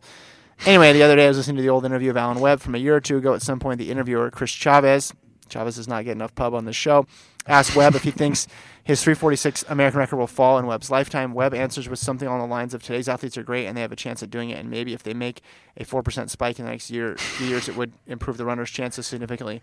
Which made, which in his lifetime, of course, that's going to get broken in his lifetime. Yeah, yeah. hundred percent. Uh, Uh, unless is Webb 90 all of a sudden? Like no. Which made me wonder if a track spike will come out that generates the same amount of improvement on athletes' times as the 4% in the marathon, and how a spike would affect the sport in general. I thought the concept was interesting and it seems impossible, but if you told me four years ago that Nike would make a shoe that would help athletes improve by at least 1%, I would call you crazy. To know your guys' thoughts on this and how a revolutionary spike that actually made track athletes in all events for this hypothetical 4% better would affect the sport. That's all. This was a long one, but I hope the email offers some input on the other side of the biggest issue in running right now. That is Zach. I mean, the problem with a track spike is you're running into a a weight thing. Because if you uh, uh, some of the some of the fat quote unquote fastest track spikes right now are basically like a spike plate attached to your foot, right? Like that's it. Right. So if you're putting a carbon plate in there in the same way that it's in the four percent, I'm sh- may- maybe it'll help, and maybe that'll outweigh the additional, um, the the negative impact of the extra weight, but it won't it won't be as one sided. I don't think. Yeah, and if you actually made a four percent difference, you're talking Okay, well we over it. eight over eight seconds in the Jason mile. doesn't believe it. He's not a believer. Well, you're talking over eight seconds in the mile, four seconds in the 800. Like, I mean, the, the record books would be just obliterated, like by by a lot. Like, it wouldn't even be, Yeah. you know. I mean, you'd have and you'd have guys just just every single event would be would be altered drastically. Even even the hundred, you're talking 0.4 seconds. That's Yeah. every every 10 flat guy becomes Usain Bolt. Well, we all then we'll all be we'll all realize that Eliud Kipchoge was a giant fraud and none of this counted, and the real record holder is Dennis Kimetto. Ward from Belgium. I have no dog in this battle. It's not my language, but I noticed that a minute after the state versus states discussion, you both referred to the World Championship as worlds. Should they not follow the same logic here? In my head, it sounds like it has to do with being v- with it being state world championships. Many sports where where you then get too lazy to say the championship part, but keep the S. Yeah. That's funny. Unless worlds is special in the same trend as Americans calling NFL, MLB champions the world champions, despite not inviting teams from other countries in the competition champion of all the worlds. But there's only really one. That is Ward. I agree with this second part. That's dumb. Like it's not the wor- it's the you're the NBA champion, you're not the world champion. Right. Um, let me do one more on this because we have that's the last one on state versus state. I think Ward is I think Ward is dead on. no, dude, you can't. You're supposed to get my back on this, man. I, I had it, but then the world's thing swings me completely. Like I there's no argument against that. I don't think. Uh, yes, there is, and I'm gonna tell you what it is. I'm excited. Brian, who co- writing in from Con Shohaken, Pennsylvania. Conshohocken, oh. Pennsylvania. You ever been there? No, Okay. that's new.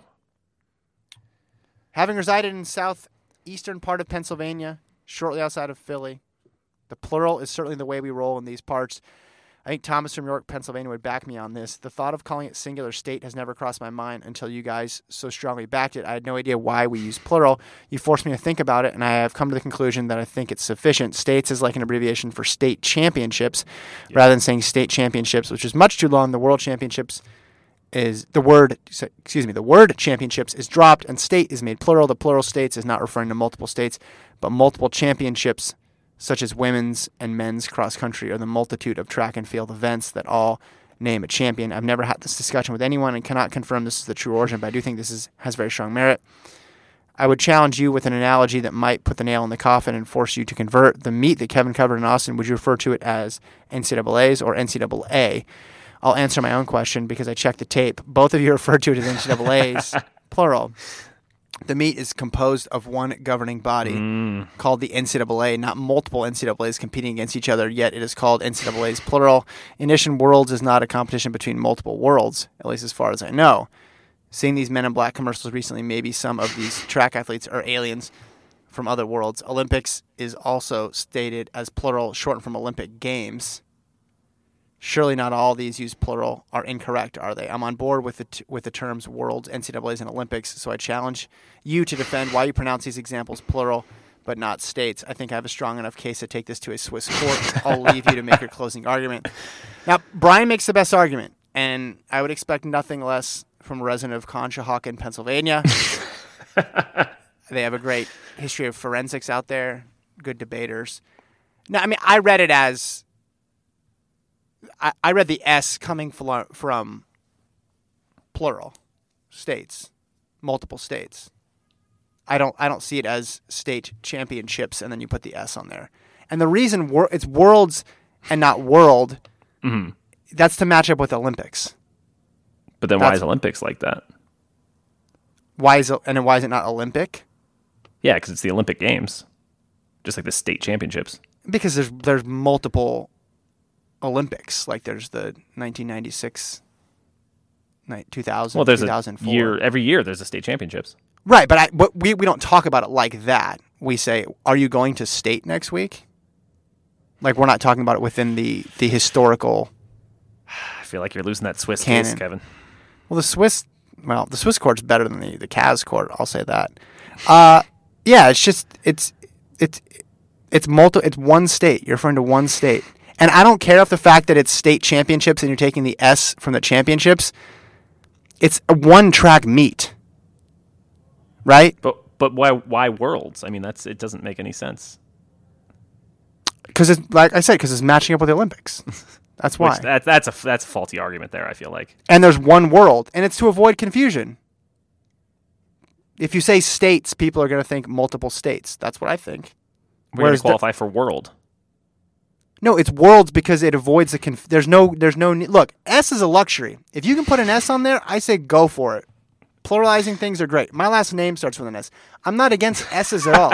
Stop trying to back me into a corner to take an anti-S stance. I'm not saying it. I'm saying if you put it at the end of state, it implies plural. You will not have that problem with worlds because there's only one world. See, I don't think that's Checkmate, Jason. I don't think that's you. true because I think if you're in if you if we're running in Nevada at Palo Verde High School and we're trying to qualify for states, I mean everyone who knows that knows hey we're we're competing for the state in which we are running in. It's not. But you said that right now. Did that feel natural? Tell me, Jason. Did that I- feel? Did that feel I'm saying like, pleasurable I- coming I out of your mouth? For me, for me. I'm saying this is this is very clearly neither one is in the wrong because there's just to me the the, the world's states argument like is infallible like that just makes too much sense where i just have to concede hey that's how some people call it and that, that makes total sense Well, that's just saying because regionally it's different. You're. I'm saying what? You, what are you going to call it? When your son qualifies for the Nevada State Championships, and I call you up, I say, "Hey, Jason, can you go hang out in London this weekend?" And you say, "No." You'd made it to made it to state But exactly. Thank you. that's what i'll say but I, I i i can't say that states is wrong Also, when you're talking about, you're like, ref- like, I just, I, I feel like it, it's, it just, it works so much better, singular, and I, and I, again, you would say it, I would say it, most of America would say it. We need one of those maps from what BuzzFeed. Where are you at? I have Oh, a really, I have an article idea that would get no traffic. How do you say it? Well, I guess it, it could get some traffic because other other sports are also competing, you know, to try to go to, to try to go to state, and so I, I you know, football, basketball player, I think it might actually Yeah, might I might actually- might yeah. happen. Yeah. What, what do they say? Put up a FloTrack uh, on the FloTrack thing. Put up a put state up a poll. versus states. Okay. Yeah. I'll see if I can do that. Well, so in California, they say CIF Mm. because that's like the governing. That's like the the state meet. It's a CIF state meet, right? Right. So th- so like, oh, did you make it CIF? Interesting. I don't know what they say in Texas. I'll ask. It's a These it's are- a these are very- complicated look. issue, but I like these. I like these arguments, like because we knew our listeners They're smarter than us, probably. So Especially certainly me. So Conshohocken, Pennsylvania. They don't. Yeah. play. that was a very and Belgium. I mean, come on, man. I can't. I can't compete with Belgians. It probably like works for the, the EU or something like that. I. I got I got to admit I didn't read that last email ahead of time. I just sort of skimmed it, and then by Yeah. the time I got to like paragraph two, I was like, "Oh crap, I'm in trouble." John from Teddington, Yeah. Quick thank you for reading his uh, pre versus Ovett mail. Love Couldn't help but notice that Kevin briefly appeared to lose the will to live whilst reading out the list of 5,000 and 10,000 PBs of Pre's contemporaries. I appreciate, therefore, that he made it to the end of the email and heard me out. I will endeavor to make more emails interesting in the future. To make amends, I just ordered my House of Run tea and charcoal on amazon.co.uk. Nice. Quick celebrity spotting from this week. Ben True and I briefly shared a lane at Mo Farah track on Wednesday. He was actually running clockwise and stepped aside so this old man could finish his rep. A true gent. All the best. P.S. Yes, pre beat Puttemans in the Munich 5000, but it was Puttemans' fourth race of the champs, and he'd already won the silver in the 10,000 after Oof, running an Olympic yeah. record in the heat. Well, fair, great. Fair good. point. Scoreboard. Who won the 5,000? Thank you. That's, Uh, that's good though. uh, wait, do you have an announcement? It's it's not not official, but it's uh I'm I'm in the process of working on uh I know I know the plan was to be in New York for the London Marathon, but there there's a there's a decent shot I'm going to be in London for the London Marathon next year. Huge. Yeah. Really good flights that are going to be hard to pass up. So, going to drag my wife to to London to watch a marathon. And do other stuff too. Are you going to see a certain clipper ship? Uh, I mean, I, there's no way I'm going there. I, I went there once and I missed it. There's no way I'm going again and missing it. Uh, keeping on the thir- on the uh, theme of people just crushing me, email just just came in zero minutes ago, literally from Jay Wilson, not a beach boy. Subject line: calling out Kevin. It's long list of ex lovers, not star-crossed lovers. Hashtag Nurka for life. Hashtag Beat Nova. Hashtag T Swift. Okay, that was that I'm, I'm wrong about that. I That one hurts. That one hurts a little bit. I misquoted Taylor Swift. The point is, people heard it as Starbucks lovers. I don't even know how we got on that topic. Last time It was because. I the the just Guinness. Oh, which, okay. Yep, yep, Which the easiest explanation for that is I mumble my words together and I don't enunciate, and that's Mm-hmm. the most likely scenario why people heard just Guinness instead of Jessica Ennis. See, that's weird. I have to really It sounds you, you sounded like one of those old Chris Farley skits. I don't wash properly. I'm not what you call a pleasant person. Uh, AA Ron, yeah, last week he says I was out in a long run with a group of guys. Some I knew, some I didn't. None were chief. Just FYI. As we So were talking thought. about different races we've run recently and over the years, it got me thinking when or even if it's appropriate to bring up a PR of yours in conversation about Mm. running without being asked. No one wants to be the guy who comes off as bragging about how fast they are, especially when you're not that fast. Is there ever a proper context when this can be brought up without stepping over the line? Is there a line? AA Ron out, and he signs it SI's 2014 Sportsman of the Year nominee. Because he was a Royals fan. that's a great I, question. I can't think of a I can't think of a situation where I would be like, oh yeah, I ran this time unless someone asked. Yeah, it's Or I in mean, like a self. the, topic has to be broached, even if they're not directly asking. Maybe you can get away with it in Um, a self-deprecating way. Like I've been around actual yeah. fast people before, and I'd be like, "Well, I'm the 1547 guy here," and they're like, "Oh man, you suck." Yeah, it's it's really tough unless they're yeah. I mean, especially if you're very if you are very fast, um, and your your PRs are actually really impressive. I don't know what that's like, but I'm assuming it's awesome. Um, that's it's it's even harder because then yeah, you don't want to come off as that guy. I agree. And most of the time, people who will tell you their times of how fast they were are liars. I mean, that's not necessarily always the case, but you know, the, the random dude you work with in HR who's like, "Yeah, no, in high school I ran a 145 800," and you're like, "Really? That's cool, man. Um, talk to you later."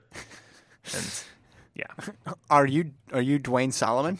Are you, yes, Are you are you Nick Symmonds? Okay, well they ran faster. This is uh, Josh writing in, formerly from Camp Hill, Pennsylvania, now from Greenbelt, Maryland. drink. I don't know if you've have I asked you if you've been to Maryland? I don't know if you have, but I, I have. It's northeast, so I haven't been there. Yeah, I know. I'm just keep going. Uh, question: How are the rabbits chosen? I asked this because after watching the Stockholm 1500, I couldn't help but think that sort of ridiculous pacing is the only way to hold back Little Britain. Channeling conspiracy theory Dwight here. Could it be that was by design in an even remotely tactical di- final Diamond League Worlds or Olympics? Worlds, Olympics, World or Olympic? I'm trying to think about this again. I qualified. Yeah, I just. I don't know why. Yeah, it's weird. Yeah, it's strange. I'd put my money, he says, on LB. Conspiracy aside, though, seriously, how are the Rabbits chosen? Just watch the Rome Women's 1500. That is how it's supposed to be. Stay sharp Dibaba. Laura's coming for you. and that is Josh. P.S. When is the ch- when is the chief interview? Mm. Rabbits. Well, I invite you. I don't know if it's still in our. You call Bram Som first. Yeah, yeah. You say what up, Bram? But we interviewed the before there was Bram Som. There was Matt Shearer, and he was That's on true. the show. A rabbit. I don't know if that interview is still up or if that was before we archived things properly. we go into all that. I mean, basically, it's an accomplished runner who is either a full time rabbit like Bram Som is now. He's transitioned to that phase of his career, and he gets paid a lot of money to. Not a lot of money. I don't know how much money he gets paid, but he gets paid um, a decent amount of money to hit targeted splits. That's what he does. Yeah. Or it's a current runner that race management contacts and hits agreed upon split. And usually everybody's kind of working in collaboration with whoever the, the top people are to try to figure out an appropriate split. And sometimes it can come on from you know come down from on high, like we're gonna this is the, the mark that we want to hit, and and then you try to make it happen. But it's imperfect because hard. sometimes the yeah sometimes the pace is too ambitious and they can't get anybody to do it right, or sometimes they just screw it up. And sometimes you do your job, and then the No field doesn't you. go with you, and then they get mad at you because you win at the pace you were supposed to. And it's the runners who didn't want to do it. I mean, and sometimes they just do a terrible job. That's just always a possibility. Yeah. Uh, Robert from Fort Lee, New Jersey. I've never been a distance runner, so maybe you can provide some insight in this question. During the NCAA Outdoor Championships, a couple of the distance athletes talked about being more comfortable running either a fast race or a tactical race. Some athletes are not able to do both types of races successfully. Why is it so difficult to be successful at both? For example, Carlos Villarreal said he prefers a fast race. I would think a tactical race would benefit him since he can always kick in the last two to 300 meters. However, a tactical race is difficult for him to do well.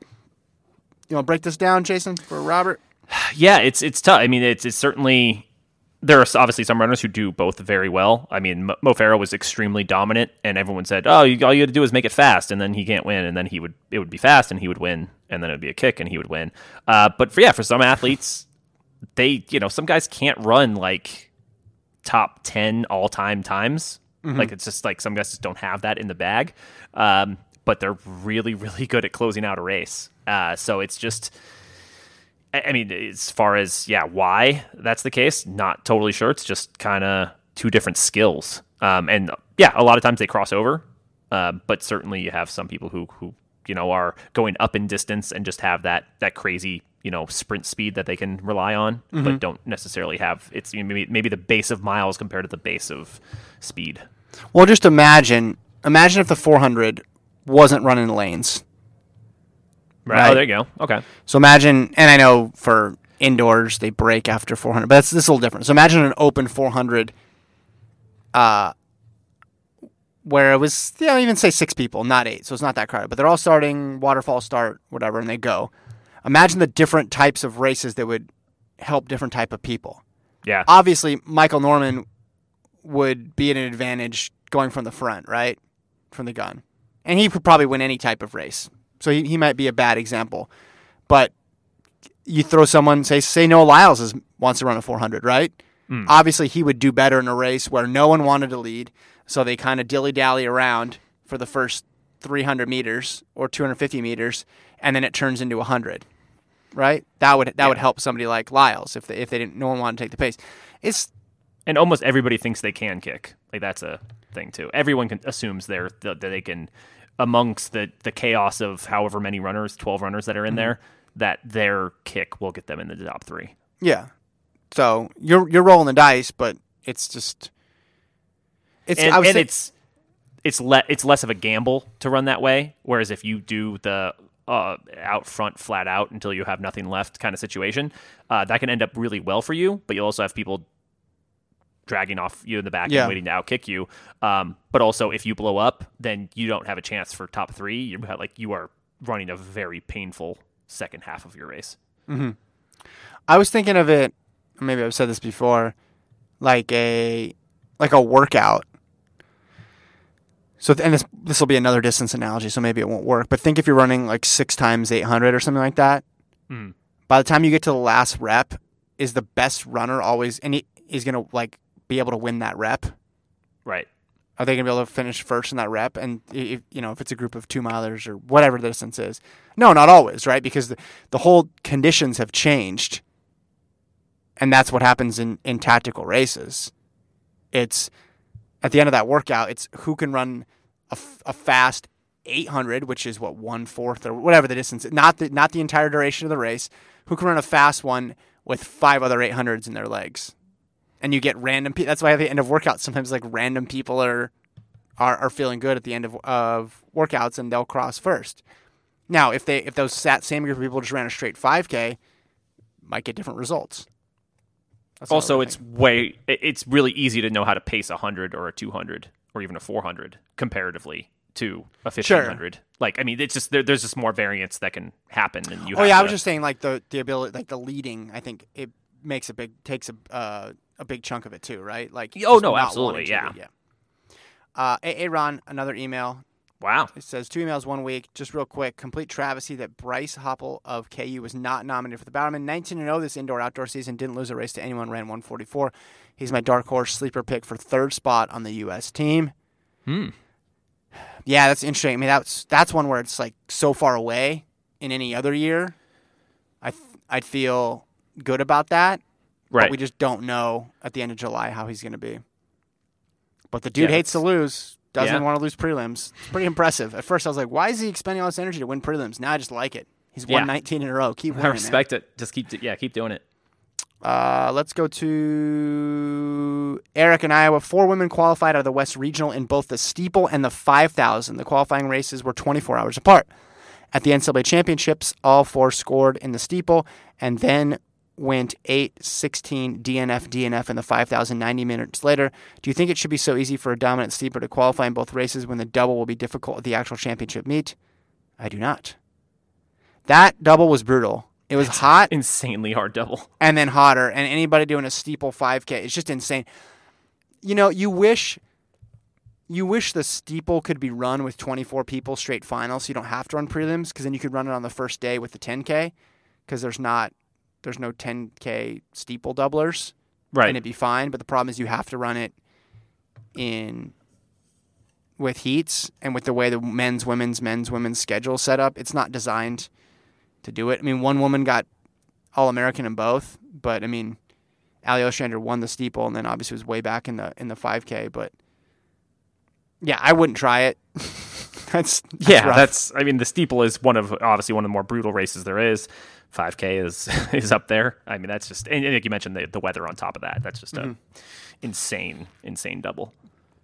yeah. So I think what he's saying is don't make it as easy to do it at the prelim meets, then you get more variance in in, in who actually makes it, which might not be a bad idea. M- You know, mimic mimic the actual championship schedule a little better. Right. when you anytime you tweak the schedule, there's going to be issues with it, and Yeah, it's it just seems colla- like it. collateral damage. Uh, Brian, the emailer, formerly from Raleigh, but now from Pennsylvania. Hey guys, as a middle distance and distance runner, I have a certain bias for which events I enjoy in track and field. That being said, over the last few years, I've come to enjoy watching the sprinting events just as much, and in some cases more than looking at you, men's 1500, the distance races. This past weekend was a prime example.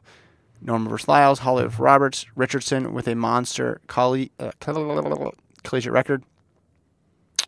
Uh, Oduduru's insane double. I certainly have the show to thank for my increased interest in sprints. Well, Jason and I were big sprinters back in our day. That's why. Clearly, the hotter the better for events 200 and down, but the 400s and 800s didn't suffer. This bodes well for Doha. Do you guys have a favorite performance from the weekend? Yeah, mine's Holloway's versus Roberts. That'll be mine. Also, like to nominate Allie Ostrander for post race interview of the year after her steeple victory. Must be feel pretty good to never lose in an event in your entire life. Let's hear your way too early predictions for some locks for next year's title. Shirley Mondo, and they went pro. Ostrander and Kelati are among the picks. Of course, a lot depends on who turns pro and who returns. That is Uh, yeah, does Roberts come back? Because I feel pretty good about him. No, he's going pro. Oh, okay, yeah. Yeah, Um, Holly, Holly Roberts pro. Don't know about Richardson. Don't know about Oduduru. Mondo pro. So, I mean, there were a lot of, like I said, not that many senior winners. yeah, But but if you win, the thing is, if you win an NCAA title, the meet is so good at this point that people are going to start talking about you being pro, especially in the sprints and hurdles. It doesn't matter what yeah. like what uh, what what year you are, people are going to think, oh yeah, this person's got pro potential. Uh, I'll take well if she doesn't go pro, Anglerne Annelus because she's won two in a row in the 200 and she beat Richardson already. She's pretty solid. I'll take her. Distance wise, man, that's tough for the men. I mean, Fisher McDonald both gone. Yeah. Clayton Young won the men's 10K. He's a senior. Kelati, yeah, Kelati. Kelati's a good one. Mm.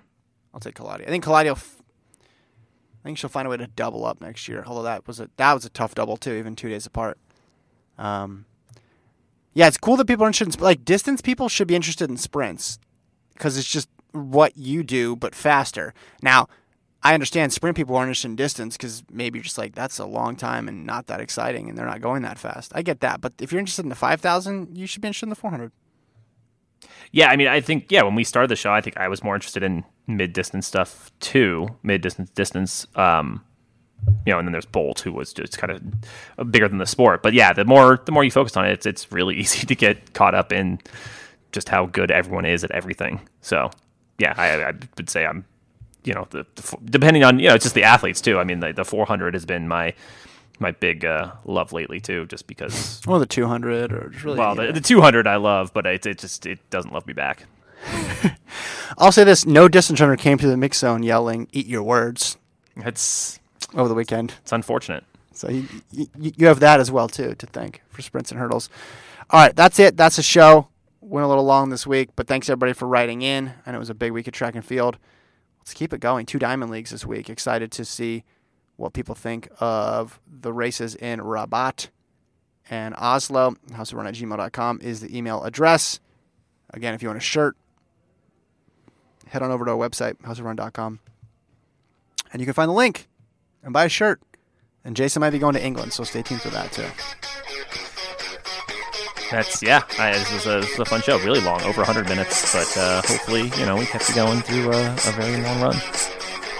Yeah, so long. I gotta bounce. I gotta go. We'll talk to you guys next week. Jessica Ennis, I'm coming for the Cutty Sark. Taking her out to sea.